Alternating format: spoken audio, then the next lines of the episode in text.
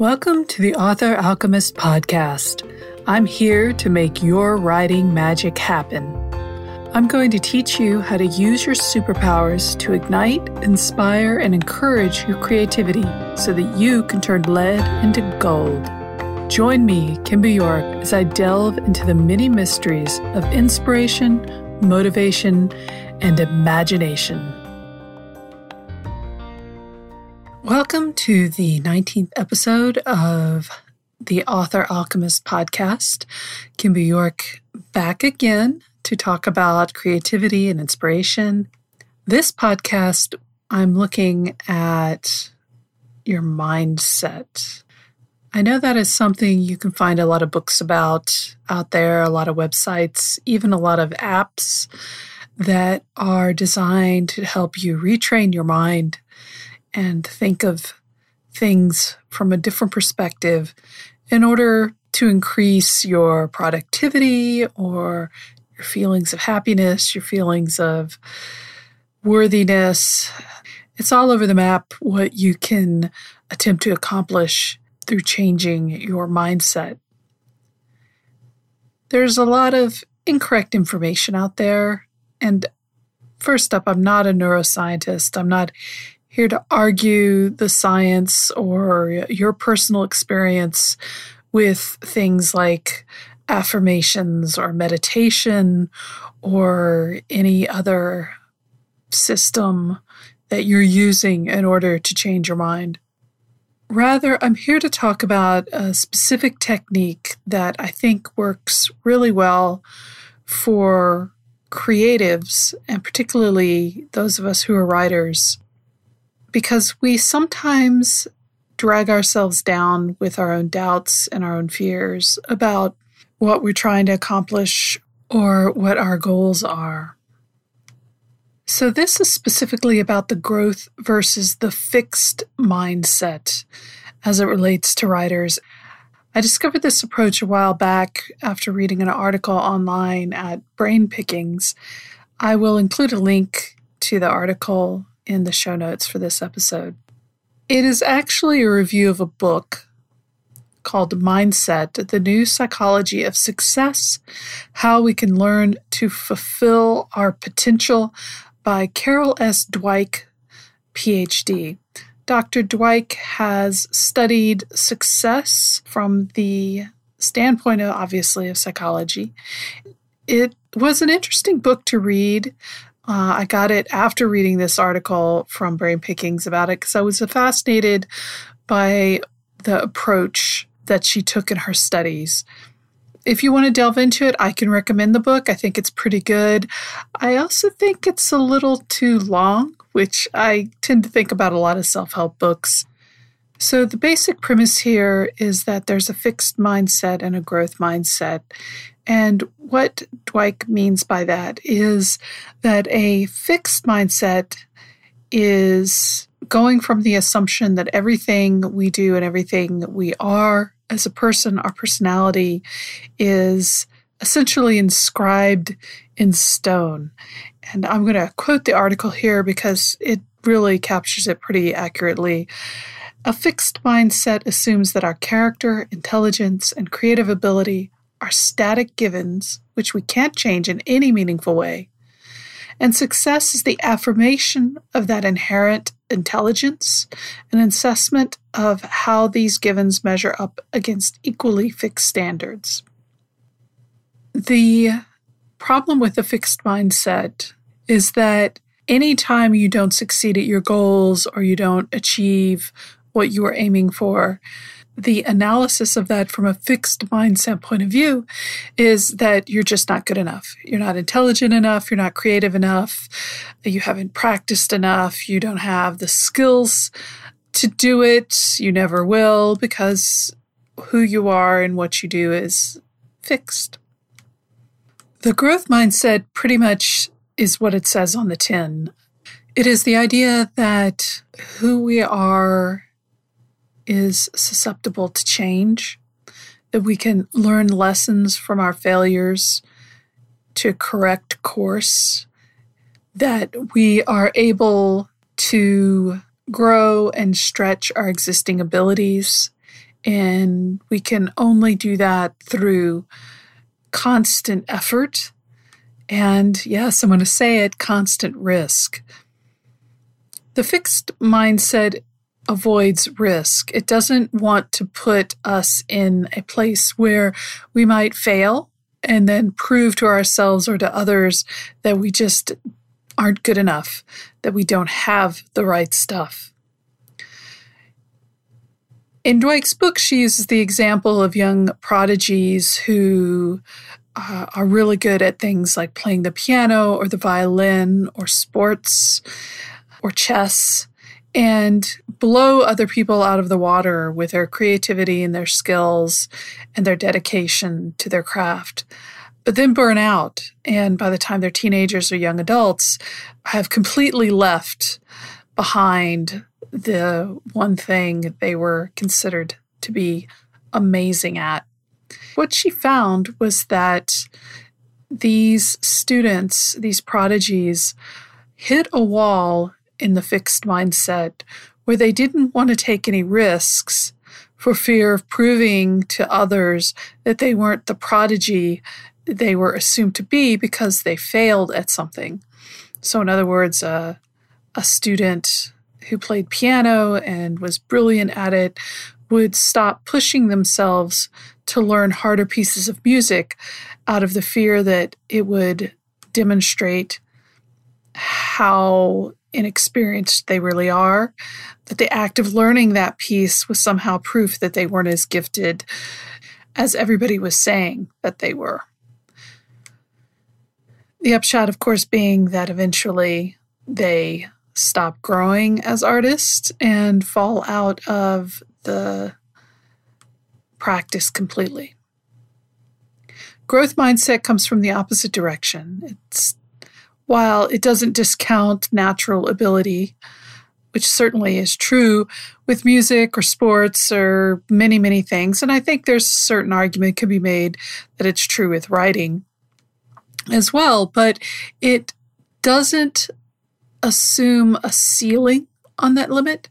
So, as writers, it opens up the door for us to write outside our comfort zones, to explore ideas that maybe we haven't otherwise. And I think, particularly for those of us who write in genre fiction, it allows us to think of it as creative exploration rather than filling in the dots and drawing a picture that way. If you're jumping from fan fiction to creative writing of original fiction, whether it's genre or literary fiction or nonfiction, it can be a challenge because fan fiction is definitely designed to be a comfort zone. That's one of the best things about it. Really, you can write whatever you want and uh, for whatever fandom you want, do ridiculous stories, tropey stories, uh, stories full of dark themes, fluffy domestic stories, and you can just go to town having fun, challenging yourself with writing all of those types and styles. But it's still a safe zone for you to explore within. When it comes to our original fiction, it's different because there are no rules. And I know we hear all the time there are rules, but there are none. And that's something it's taken me a while to learn too.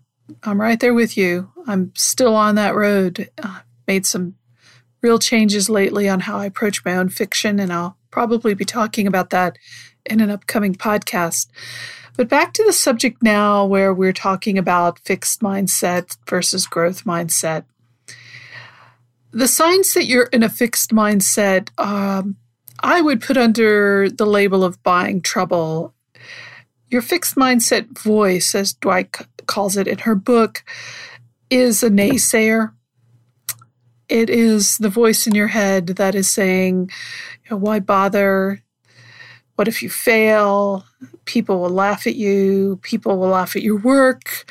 People will think you're being silly. People will call your stories cliche and trope-tastic. Why, why, why are you going to write that? It's your mind protecting you from taking risks by warning you to stay in your comfort zone. It can be a pretty negative voice. It can be the voice that says you don't have the talent to pull off something like that. It can be the voice that says, you know, if you write a horror story instead of a romance, uh, then everybody's going to see what a terrible writer you are because you don't know how to write that genre. Again, it's a defensive measure. And so there's possibly a good argument to be made that there's sometimes a valid reason for listening to that voice.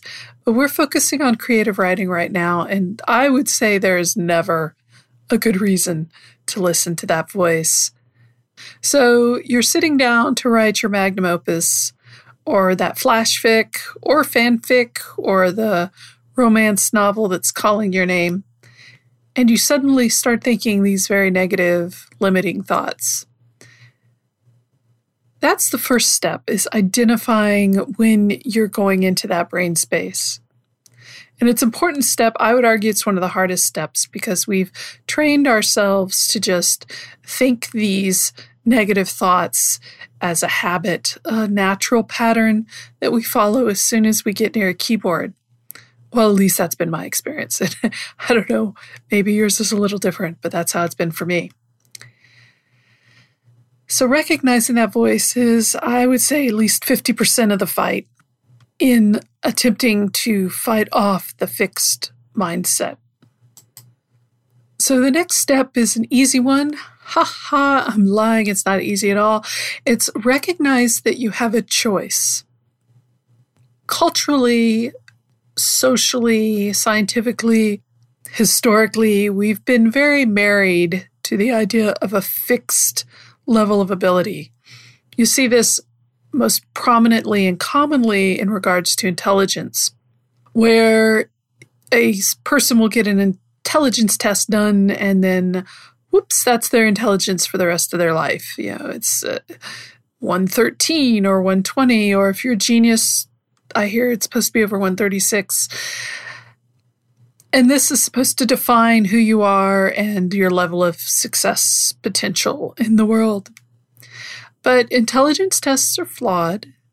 And more importantly, intelligence is a spectrum that can change not just from individual to individual, but over the course of a lifetime. There may be a certain range that you and I and anybody else is limited to as we go through our lives, but we are not defined by that number or even the need to know what that number is. You may not be able to choose to be a genius, but you can certainly choose how you approach the risks that you want to take and the challenges that you face in a way that allow you to stretch further and try more unique and interesting ways of expanding your writing repertoire and skill set. And this is a hurdle, I know it is. We we think I'm this kind of a writer and this is all I can do and this is as good as I'll ever be. I shouldn't try to write any differently or take any risks or do anything that's a challenge. But you do have a choice. You have a choice to decide how you want to interpret your failures, how you want to look at your success, how you want to think about yourself. It is a choice, it really is. There are always things that affect that. We can't negate the effects of having a mental illness, depression, physical ailments, chronic pain. I'm not trying to deny that these factors definitely play into our abilities to create and write on a regular basis and take risks with our art. But in the end, you still have a lot of choices that you can make on approaching the challenges you set for yourself and the results from those challenges. So, when you do find yourself in a place where you recognize the fixed mindset is in gear, where you're telling yourself that you simply aren't uh, creative enough or talented enough to write that kind of story that you want to write, you need to challenge it. You need to actually talk back to it. And this is different from saying, don't think those bad thoughts or don't think from the fixed mindset point of view, because we have habits, we have neuron connections that have been encoded in our brains for years. Uh, in some cases, certainly in my case, decades. So we have to accept that we're going to have those thoughts, but then we need to talk back to them and come from the perspective of challenging them. If you think you don't have the talent to write a certain kind of story, the response to that thought is, well, how do I know if I haven't tried? And if you think that your attempt at writing that kind of story is an abysmal failure, and you're sitting there reading it and going, oh, this is awful, well, then you need to fight back and say, well, this was a first draft. Or this was a head dump, creativity dump. Now I can move on to writing the stuff that's actually going to be good.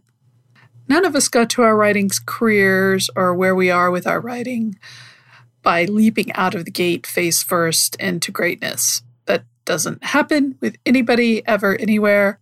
And the only way we actually do get there is by constantly moving forward and challenging ourselves.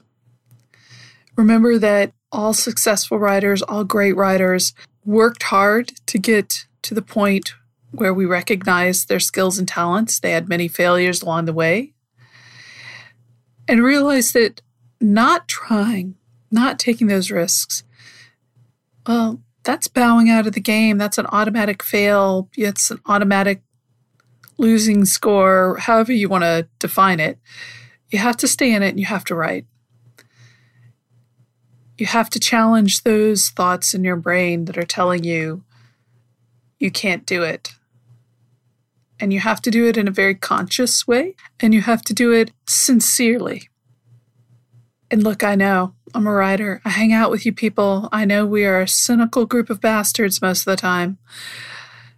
But when it comes to something like this when it comes to our art and our writing. We have to be sincere, we have to be earnest. I'm not sure I agree with the advice that the way to write is to sit down and open up a vein. But there is a level of vulnerability that we have to be willing to accept in order to make the truly great stories. No matter what genre or type of story you're writing, to make it great, to make it happen, we have to be willing to take those risks. And we have to stare down our insecurities and our fixed mindset and be willing to grow as artists and as people. The fourth and final step, according to Dweck, is to take the growth mindset action, which for us means sitting down, putting your butt in the chair, and getting some writing done.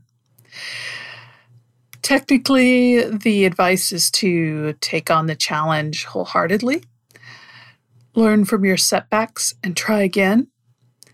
Hear the criticism and act on it.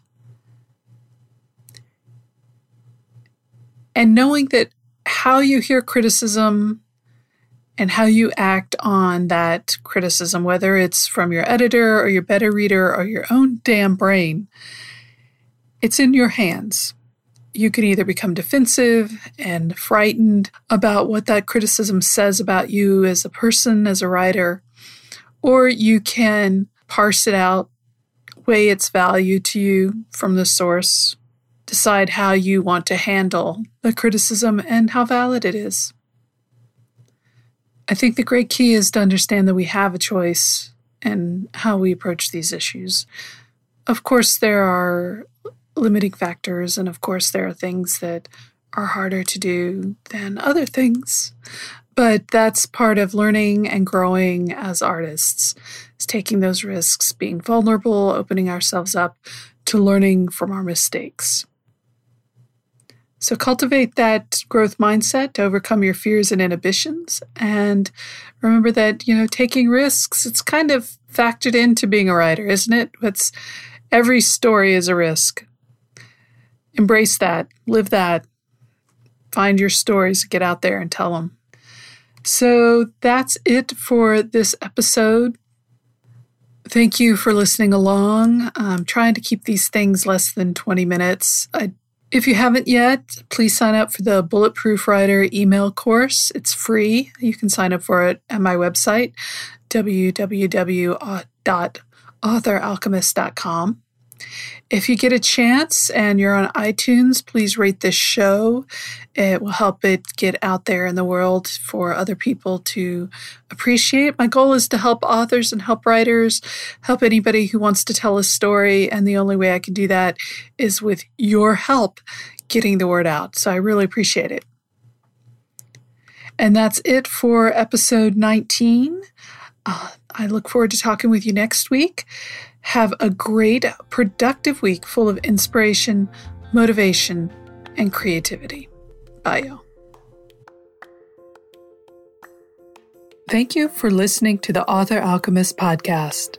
I'm Kimber York, and I hope this episode has helped to clear away the cobwebs from your inspiration and given you the power to write the stories you want to read. For more podcasts and other tools, please visit my website at www.authoralchemist.com or email me at kimbu at authoralchemist.com. I'd love to read your questions and feedback. Now, it's time for us to get some writing done. Talk to y'all soon.